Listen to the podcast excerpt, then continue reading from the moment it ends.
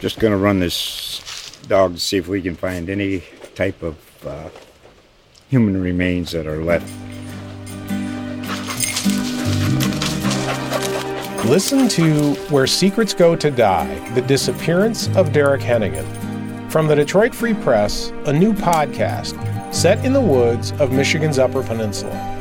Available on Apple, Spotify, Freep.com, or wherever you get your podcasts.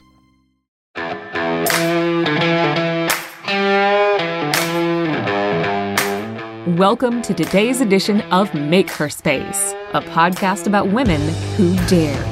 Hear inspiring interviews with South Coast entrepreneurs and artisans who've carved out their own spaces and share the challenges and rewards of their often unexpected journeys. Brought to you by the Standard Times and SouthCoastToday.com.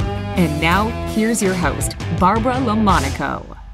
Welcome, everybody, to Make Her Space, a podcast about women who dared. I'm your host, Barbara LaMonaco, and I'm here today with Kim Fuller.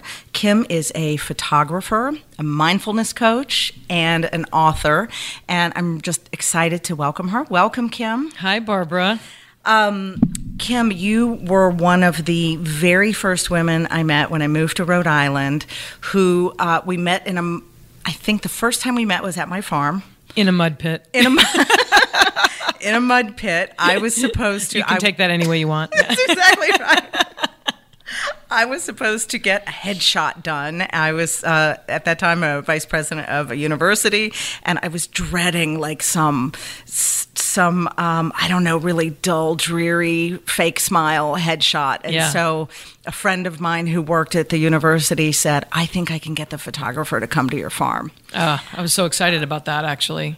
It was it was great. I walked out the door and you were already petting the horse and uh, communing. and we went in the barn. You took a picture of me and my goat, and it's to this day my favorite photo. Yeah. Um, so tell us a little bit about this relationship. When I introduced you, people may wonder.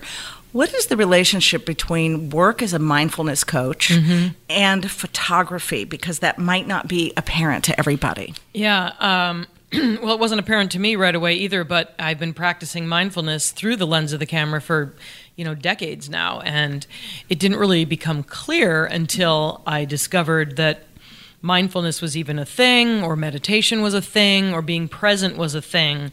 Um, so I started photographing. You know, at the age of, I don't know, 13 with the Polaroid camera, you know, and photographing my friends. And we'd always be at parties and, you know, taking pictures of each other back then, pre selfie mode, you know.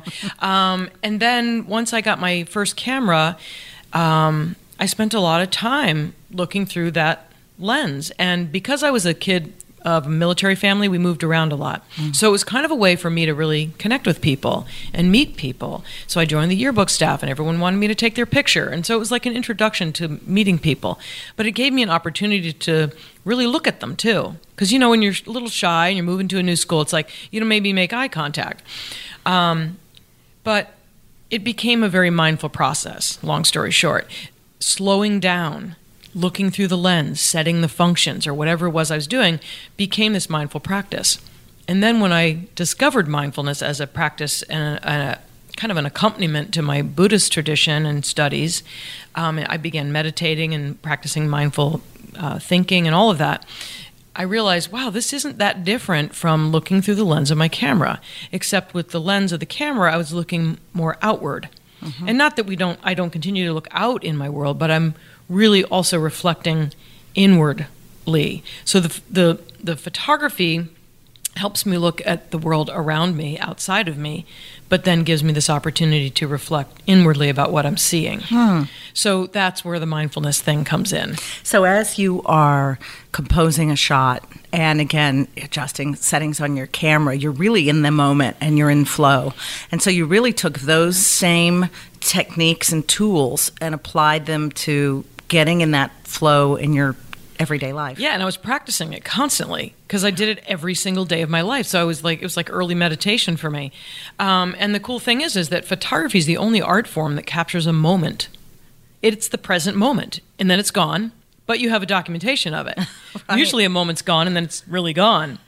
But the, this is an opportunity to capture something that that's fleeting, and so you have to be present because you're looking for that juicy something that's happening in a moment. And of course, you could have 500 photographers photographing the same thing and they would all come out differently because each moment is so quick. And they'd all be going click, click, click at different times based on what they're perceiving in that moment.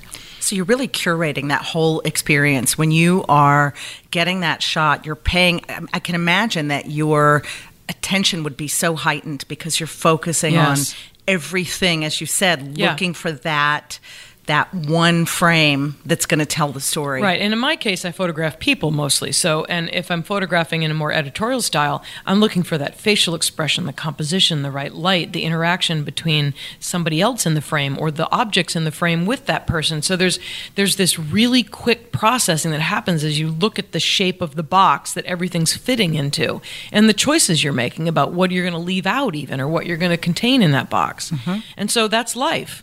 Right? We make those choices in our mind every day. What do I want to let go of? What do I want to leave out? And what do I want to bring in? And it's the same thing. It's a great metaphor. yeah, really it- amazing. Yeah, and so it's it's so in line with one another. They they are so in line with one another. And um, when I started to really put language around it, I thought, wow, there's really something to this. And so now, you know, when I teach mindful photography courses, I bring all of that in as a tool to practice mindfulness. I love creativity in general, but this is just another way to apply that. So it's really fun. So tell me how the course works if um, someone doesn't have any experience with photography. Um, what do they do in the course of that session with Yeah, you? so we all have cell phone cameras with us. It's practically glued to our hand most of the time. And we take a lot of pictures nowadays, but are we actually being mindful in those pictures, uh, ta- picture taking? So the, the course encourages us to slow down and look carefully. And we're getting away from photographing things and people. It's more of a contemplative way of shooting. And so you're you're just almost like looking and watching and waiting for something to really catch your eye in a new way. So we're looking for light, color, shape, line, texture, and the way that they come together in your frame. And so um, we're getting away from how we name things and why we want to take a picture of them and simply looking at the reality of what we're seeing. Because as soon as you name something, you stop seeing it. Because if you name a bird a bird, you stop seeing color, shapes, lines, the feathers, the textures, all of that that makes it bird. Yeah. You just see it as bird. And we have a conception around that. We That's have, how stereotyping works, right? that's right. Exactly. And I'm all about that piece as well, which we can get into. But um, this allows you to expand how you see and what you take in and see it as what it is. And you, so you let go of your your projections, you let go of your expectations, you let go of the assumptions that you make about all of these things, and you really are in the experience of what is happening in each moment by looking in a different way. It's in such contrast to the way that we all use our cell phones now. You know, people say if you didn't catch, if you didn't get a picture of it, it didn't happen, right? Yeah. And so we use our phones to curate or document. I went there and I did this thing, um, rather than use it as an artistic expression and a chance to really. Um, be in that experience, really be in that experience. Yes, you really are in the experience when you're doing it. And not to say that, you know, photography has that particular value of documenting something so we can reflect upon it later. But it but if we're not in it while we're also documenting it, we're never really in it. And so when you look back at that picture, there's no feeling that comes with it. It's just, oh, here I am in a situation, but you don't have that visceral experience that goes with it. So make sure that when you're documenting, documenting, documenting, you're also very present to the feelings and, and what's happening in that experience that you're taking pictures of. Yeah. Or you will miss it. Right. And it just becomes a technical digital something out there, but it's not a real experience. Right. So when people participate in these workshops, are you outside? Are you inside? What's the setting like? Both. It doesn't matter, right? We, we want to let go of our expectation of what it means to take a good picture. Oh, it has to be sunny. There has to be the right, you know, late afternoon light, this and that. It's, it's, um, it's about being where you are. If it's raining, we'll shoot inside. I've photographed th- things that, that are so dumb. Really, I, this is the best word I can put. I've the shag carpet up against my the base of my sliding door. It's the ugliest thing you've ever seen in my perception of it. But when I take the time to slow down and go, okay, I, I don't like the way that looks. So I'm going to actually photograph it in a way that I can take it in in a new perspective. So I get down low and I'm really looking at this ugly shag carpet, which is bright red, against this ugly, you know, framework of this sliding door, and I make a new composition. And now I have a new perspective of what this thing is. The shag carpet's actually got a purpose. The door has a purpose. I can look at it in a new way and go, eh, I don't like that. From, wow, that's kind of cool. Yeah, you've recreated yeah, it. I mean, I'm not loving it, but it's like it's just a way to shift a perspective around something. And that's a great lesson to apply to other things in life as Oh, well. hell yeah. that's amazing.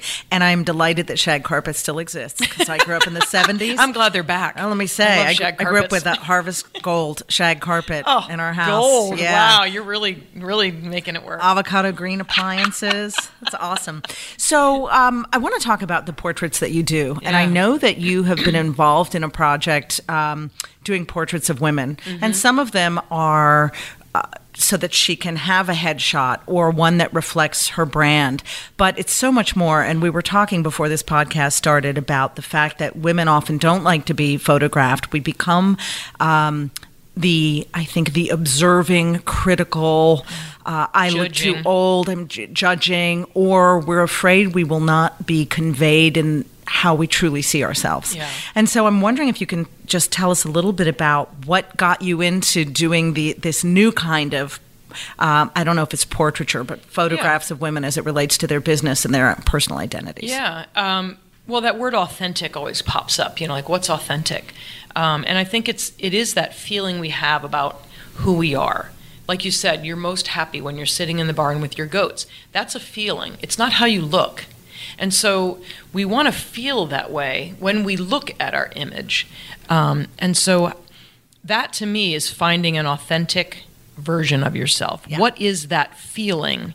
And when you can be in that versus the what do I look what do I look like?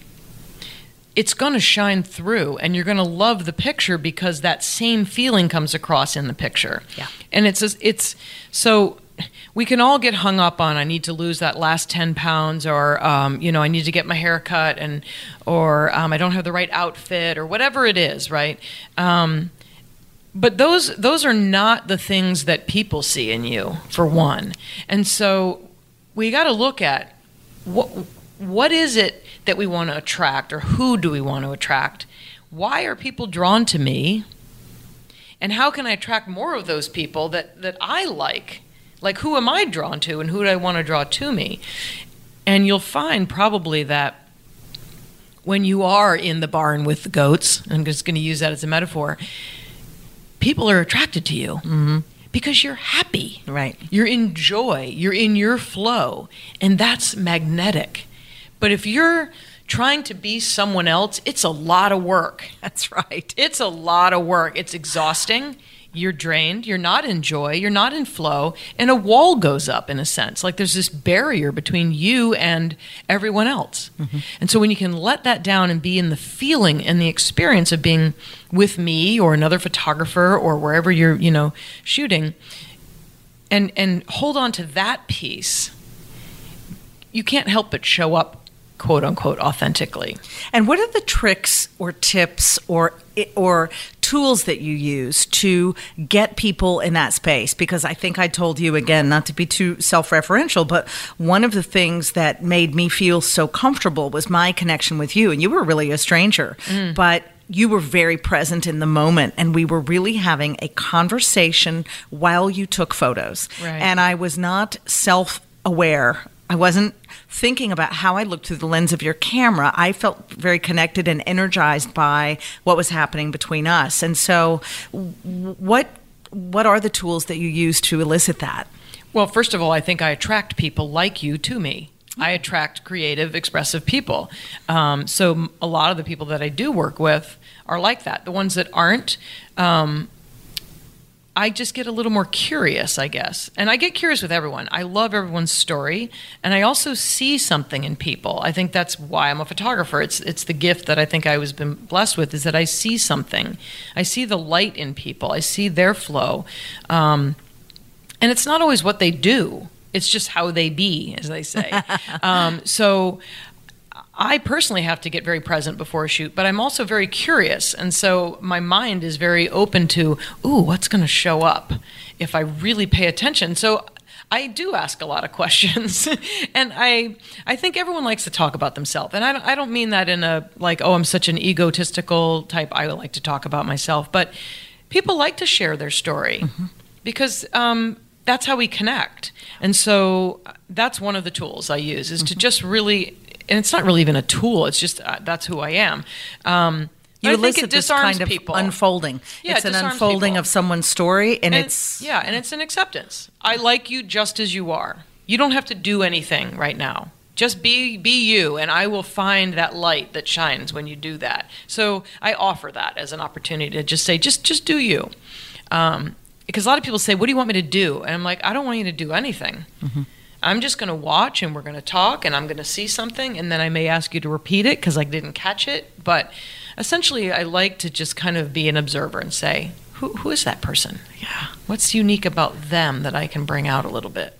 Amazing. I looked at some of the photos on your website and they are remarkable. I Thank mean, you. everyone really is just exuding joy and And we have fun. The shoots are fun. so fun. they look incredibly fun. I just had my own photos done, right? I got to walk the walk. And um, I remember beforehand thinking to myself, all right, Kim, you know, you got to practice what you preach. Like, you're going to be present. Not to art direct, for one, being a photographer and working with another photographer, I was like, I'm not going to art direct. You know, I got to let them do their their light too. Like, mm-hmm. what's their gift? And then I said, okay, who am I and what, what do I want? I want more play in my life. I want more joy. And, and I'm also, I love funky outfits. So I had this long, you know, really colorful skirt on and I had all my stuff on, you know, that I love. And we went out to the rocks and I was jumping around and I was playing and I was praying and I was meditating. All, you know, I let all of my bits show. And I'll tell you what, I've gotten the nicest comments from people, and they, they're just like, this is so you. I'm like, yeah, it's so me, because this is who I always am. I, I hope to be. Yeah. I have my moments like anybody else where I'm like living in the, oh, who should I be moment. But uh-huh. um, when we practice, we can do it more often naturally. And so that's what I like to say is like, this photo shoot's just a practice for life. Right. Like, right. if you can do it here, then you can keep looking at it when you have a doubt, say, that's me, that's me, and then go out and be it Mm-hmm. Exactly. So that's what I love about the photo shoots is it lets let something be practiced. Amazing. Yeah. And um, I was also interested in hearing about this technique that you've used with meditation, this pause technique. Yeah. Can you talk a little bit about that? And I know that in addition to the photography workshops that you do, the mindful photography, you also do some uh, workshops more devoted, more closely focused on meditation. Yeah. Um, so talk to me a little bit about that technique. And I'm also interested in how, what turned the light switch on for you? Yeah. What flips? What, what switch flipped that made you curious about mindfulness? Yeah. Um, okay, so maybe I'll start with that. Was that. a compound question. Yeah, I'll start with that because I think it'll lead up to pause. Um, I was going through kind of a couple of challenging relationships, and I hadn't really had a ton. Like I was telling you before this started recording, I had a pretty good life. I had very kind parents. My sisters and I got along. My my childhood was well nurtured and all those good things. Um, but I was having some difficult relationships with a couple of people, and I didn't really have anything to turn to because I didn't, I wasn't raised with any kind of spiritual practice per se or religious background, so I didn't really have something that I felt like, oh, I can turn to that scripture or this for guidance. And I was on a photography assignment, and it was for a university, and the Dalai Lama was speaking. And um, when I got to the event, I was my ego was blown way out of proportion. I thought, oh, I'm going to get to walk around. I'm going to meet the Dalai Lama. I've been photographing for this university for so long. I'm going to get the best gig, blah, blah, blah. Long story short, my butt was placed in a seat for the entire event. Someone else got the cool gig that I didn't even know. I'm like, who's that guy? How, how did he get that job? I was sitting three rows back now because all the journalists got the front row, and I'm just in a tiff, right? So I'm thinking, all right, here I am trying to photograph the Dalai Lama, and I'm I'm a mess. But when he came down the aisle and entered the back of the tent, which was filled with thousands of people, I thought, wow, he, something magical's happening right now. And the more I watched him make his way down the aisle and how he was affecting everyone, I got really curious. I'm like, what is he doing? What? Why does he have this effect on people? And when he got to me, I was, by the way, very fortunate to be sitting in that seat because if I hadn't been, I would not have gotten the handshake that I got. And in the moment of that handshake, something really powerful happened. I felt as this love was just shooting through his eyes, through his hand, and into me. And in that moment, nothing mattered. Everything was just as it should be. My ego went away. My what I was doing there went away. What shots was I going to get went away, and I burst into tears. Wow. It was a you know profound moment, and so I thought, okay, what was that? I want more of that. Yeah. I said that was pure love, and so I, you know, listening to him talk, everything he was saying started making sense for me, and I'm like, all right, this is obviously what I need to be paying attention to. So I literally went home that night and looked up Buddhism, meditation, what do you do? What does he do? How did he get that? Knowing that I would never be the Dalai Lama, but I needed to get started. And so, long story short, I started studying Buddhism and mindfulness. And so, my greatest teacher, though, came along. Um, he was not a monk, he was not, you know, some spiritual guru. He was my now son. And at the time, he was not my son. He was an eight year old little boy who came into our lives through adoption. And he really became the teacher that I needed to really fully understand compassion, empathy, what kindness was, what it meant to be a bodhisattva, which is someone who, uh, you know, aspires to be enlightened. And he challenged me to no end. It was the hardest thing I've ever done and the most amazing thing I've ever done. But what really, really saved me was the two years before adopting him of that mindfulness practice, practicing meditation, understanding myself, understanding that internal dialogue that's constantly going on that I might not listen to as closely as I should, understanding how the world is so connected, how people are so connected, what that means. And so when he came into my life and really challenged all of that, it was it was uh, about being broken and then broken open, which is that quote I quoted you earlier, and saying, you know, I have a choice here. I have a choice to crumble and fall and let this whole thing fall apart, or say what's possible. And so the pause method, and something that I've brought into my um, programs, is really about how do we be in relationships in a more productive way. Because the relationship that my son and I had was so challenging but I knew that if I wanted to keep him in our family and keep my family together we had to figure this out. So how could I be in relationship with someone who's that challenging? And so I understood that this method this five step method pausing as soon as I felt that that energy heightening when I you know just take that deep breath and check in get present kim. Let go of all the the expectations you have for this child the need to fix him all of that. That's the pausing and getting present. A the a of pause. Become aware. What's happening in your body right now? What's happening in those thoughts? What are you thinking? So just being aware of all this experience in this moment.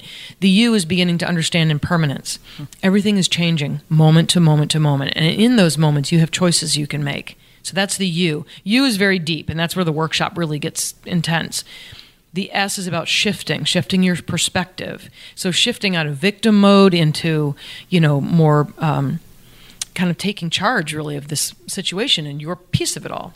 And then the E is about exploring. So exploring that shifting position and saying, what can I do differently in this moment? So maybe instead of yelling at him, I can be more of a in a listening place. Instead of needing to fix him, I can simply hold space for him and let him figure it out. Right? That's an because it's his it's his journey. Right. So that's that's it. That's the the story and how I developed. And that can really method. be applied, obviously, to all relationships oh, or Oh, yeah. challenging circumstances. yes, any of it. We when you're in traffic, you can use that method. Because we react, right? We often just react Yes. and we don't see the possibility of reframing things. Yes. And really then taking the step to debrief and understand what we have learned from that shift that we've made Yeah. about ourselves and about Yeah. the situation we're dealing with. And if nothing else, just learn to pause and not react. Learn to respond. Like when we just can slow down. So if nothing else, I say to people, if you don't remember the five steps, just pause. Just take a deep breath before you speak. You know, slow down and listen. Slow down to make eye contact. Right. Take a minute and check in. Like it's just literally that sometimes is enough. Yeah, amazing. Um, I, it's interesting to me that you've found your way into a profession that is not one thing. It's Mm. a combination of doing some work that really is healing work for Yeah. many, the mindfulness and meditation and mindfulness through photography. But then there is photography in a more traditional sense, right? Mm. And I'm wondering if you ever expected that this would be your path. And then with your son, and I do want to mention that um, the name of your um, book is Finding the Story of a Young Boy Who Becomes His Adoptive Mother's Greatest Spiritual Teacher. Yeah, who thought I'd be a writer? I know, right? um, but I'm wondering how you make sense of that and how you have felt about you know, the subtitle of this podcast is Women Who Dared. And you definitely don't have a traditional trajectory. Yeah. And you create your work every day, right? You um, I create my life every things. day. Exactly. I, I- and this is the message that I really love to put out is that we have the choice to create our life in every moment. And when we're aware that we have that choice, first of all, you got to raise that awareness, raise your consciousness and say what's possible. And so I think when these things kept presenting themselves to me or for me, I should say, I tend to be a grabber. You know, I'm a, I have an, I have a, a grasping personality, as we just talk about in Buddhism. I'm always looking for the next shiny object.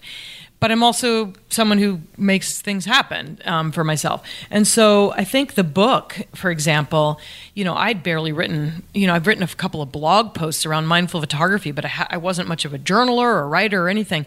But there was something about this story and this thing that we'd gone through, and it was calling me. And I remember sitting at my desk one day, hearing this voice saying, It's time. And I knew immediately that I was supposed to write a book. And so I, was, I turned to my husband and was like, Oh my God, I have to write a book. And so I literally just started. I just sat down and took the first 20 minutes I had available and just started. And it took me, you know, almost two years to, to write it and, and edit it and finish it and all that. But um, it was a game changer. And then I did a TED talk about my experience as well, which was a game changer. Writing writing a TED talk, even if you never present one, everyone should write a TED talk.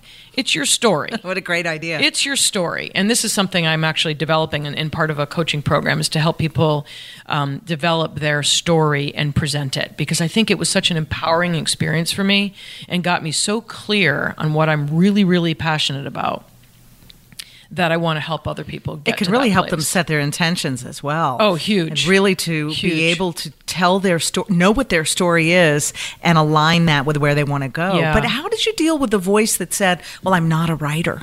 I'm not a you know, all of these things, whatever the self-talk is that says I can't do that because I'm not Yeah. that thing." You know why? Because I know I'm connected to every single person on this planet. And I knew that if I didn't have the skills that I needed to complete this, there were people out there who would help me. I just had to ask. And that's really what I trust in every day. Like, I'm getting ready to create this massive event and I'm scared to death. But I know that there are people that will help because it's it's going to be really cool. It's going to be about creation. It's going to be about story. It's going to be about people having an experience. And it's all the things that I'm passionate about and I have to trust that if I just keep taking one step at a time, the right people will show up to help me. Whether it's money, whether it's a skill, whether it's a, a something, I don't know. That if I stay in my flow, they will show up just like they need to. And and back to your question of how do you you know do that and make sense of it all. Life is continually unfolding moment to moment to moment. I don't, I have no idea what's going to present itself, and I try not to assume or project or over control. Really, it's it's this sort of letting go of control. Not that you don't plan or set intentions. But you don't have to frame the whole thing. That's right. And sometimes we don't want to start because we think we have to frame the whole thing. Yeah. Um, I just had this saw this great quote that said, "Everything you want is on the other side of fear." Yeah. Oh God, it's so great. What Yeah. a great quote to really think about. Um, you're not going to die if things don't work perfectly, or you're rejected, or it doesn't go according to whatever plan you had in your mind. Just start doing it. we get very um, we get very worried about failure right and whatever that means for us and so that's what the fear is but failure is a is a concept just like anything else we just we just project project project onto whatever it is we're doing and, and we have an expectation so what i always say is like um, I plan, I put the intention out there, and I take the steps necessary, but I don't hold tightly to the expectation of the outcome. Because I have found that sometimes I'll do something thinking I have a certain goal in mind, and it turns out to be something so much more or so much more expansive than what I intended. Like this event, I have no idea what's going to happen. Tell me this a event. little bit about the event. Well, it's in the such newbie stages. I really, um, I'm meeting with somebody tomorrow about the venue location, and then I'll have a date. But then I'll just start creating around it. But I'm creating a speaker event, um, women's stories, but really about women who have stepped outside the box to create their life. What obstacles they maybe have overcome to get to the next level for themselves. Um, but I want it to be really a, an audience experience, so that excuse me so that they feel the impact of being creative. So they get inspired by the stories, but also the creative piece that I'll interject as the moderator will um, give them an opportunity to explore what it means to be creative and think outside the box. Whether it's business, art, relationships, anything, we can be creative or have a creative mindset to move ourselves to the next consciousness level. And it's amazing that engaging in that creative work really does break things open. It does. And shows us all of the possibilities that we hadn't envisioned if we're brave enough to go there. Right. Who thought you'd be doing a podcast I a month know. ago Who or whatever? Who- Or be creating this beautiful skincare or whatever it is, you, you know, if you can imagine it, Yeah. you can you can make it happen. It's so it's so true, and your story is just so inspiring. Um, I, I guess that another question I have is, what's been the hardest part of the journey? Mm. And I, I guess I mean more as an entrepreneur, as an entrepreneur who is really you're creating it every day, right? Always the money for me. It's an old it's an old belief. It's an old habit my of thinking. And I've re- this year actually I've really worked hard at releasing my money issues. Um, I I have a joke and I don't know what you can swearing or whatever. I used I used to think I was a broke ass bitch. that was my mantra. Like Your I'm just a broke, ass, you know. And it came from you know. Um, I think the struggles my parents had as you know youth. Um, my mother in particular went through some really challenging times in their family as far as having money.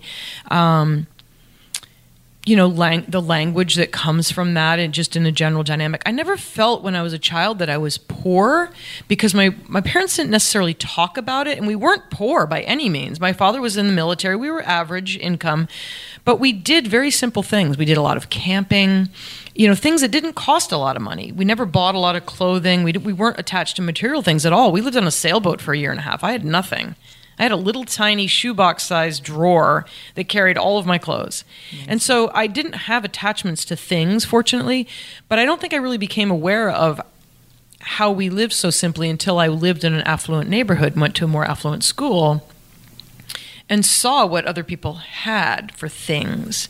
And it, it, it was an interesting play for me because when I became an entrepreneur, I was never driven by money but I think there was this idea of lack in me somewhere that I never felt I was worthy of it or that I was supposed to be at this level. This is who I this is who I am. This is the level of income that I will stay at for the rest of my life. Yeah, I'm all done with that. yeah, yeah. And so it's not so much that I'm trying to be a millionaire, it's not what drives me necessarily, but I know that there's abundance out there for me. And just like I said, I'm connected to everyone. Their money is my money, my money is their money. It's just how we want to share it or use it And channel all of that. and yeah. channel it. Exactly. And so for this event, for example, I've decided that it used to be a hang up that I can't create an event like that. I have no money. Well, guess what? It's out there. You just have to figure out how to get it to direct towards you for this event. Mm-hmm. How do you make it flow in your direction? You give value. You you put out something that's worthy of that money or that whatever to come towards you. And so that's the mindset I'm trying to get into. Fantastic. So that's been the, the biggest challenge is the steady paycheck or the steady trust that it's always going to come. And even though I worry about it every day, it's I've never not had it. But it's such a common worry for so many female makers that I talk with. Yeah. Um, it is daunting at times, Yeah. and it does always work out. But Yeah. we also have a lot of messages that we've grown up with about money, and Mm-hmm. um, and our whole culture is obsessed in that way. So, um, tell me where people can find your events. Yeah, so um, my website is kimfullerphotography.com. Um, there's a lot going on on it. I'm, you know, I'm constantly trying to simplify it, but um, it, you know, talks about my photography programs, the mindful photography as well, and the workshops, um, and then just the art of the pause, which is the more just straight up mindfulness work. Um, so that's the main thing. And you I have, a Facebook great event coming up in July. I think it's the 19th. Yeah, I've got a one day event at um, at a, a dear friend's home, which is a beautiful home on the Sconnet River, and it's a one day mindful photography slash yoga retreat. So we're calling it, you know, play creativity and play day. Um, so that's that's advertised on my site, and um, we're only taking 15 people for that. So it's an intimate setting. So that the deadline for the early bird special is actually this Friday. So I don't know if that'll come out in time, uh, June 21st. But the event is um, in July. Yeah, and so that's coming up. And then I'm running two teen mindful t- photography camps this summer, July and August, For teens. for teens, teen girls. So that's going to be really uh, exploring, you know, the imagery that's out online and what we see every day, and how do we take that in, and looking at our own body image and our own self image and stuff like that. Um, and then I'll I'll be running another Art of the Pause uh, retreat this fall, most likely. So that'll be coming up. I don't have that advertised yet, but um, that's coming up as well. Great. Yeah. I can't thank you enough for being here. What a great Oh, I'm conversation. honored. I'm honored. I- Seriously. thank you for inviting me. You're you're wonderful, Barbara. Well, I um, I've loved our listening and learning more about you, and I think that there's just some really powerful lessons for everybody listening. So Thank you. thank you, and thank you everybody for joining us on Make Her Space today. That's this week's episode of Make Her Space. Don't forget to join us next week for another episode. And head over to iTunes to subscribe, rate, and leave a review. It's very much appreciated. Thank you. Just gonna run this dog to see if we can find any type of uh, human remains that are left. Listen to Where Secrets Go to Die The Disappearance of Derek Hennigan. From the Detroit Free Press, a new podcast set in the woods of Michigan's Upper Peninsula. Available on Apple, Spotify, Freep.com, or wherever you get your podcasts.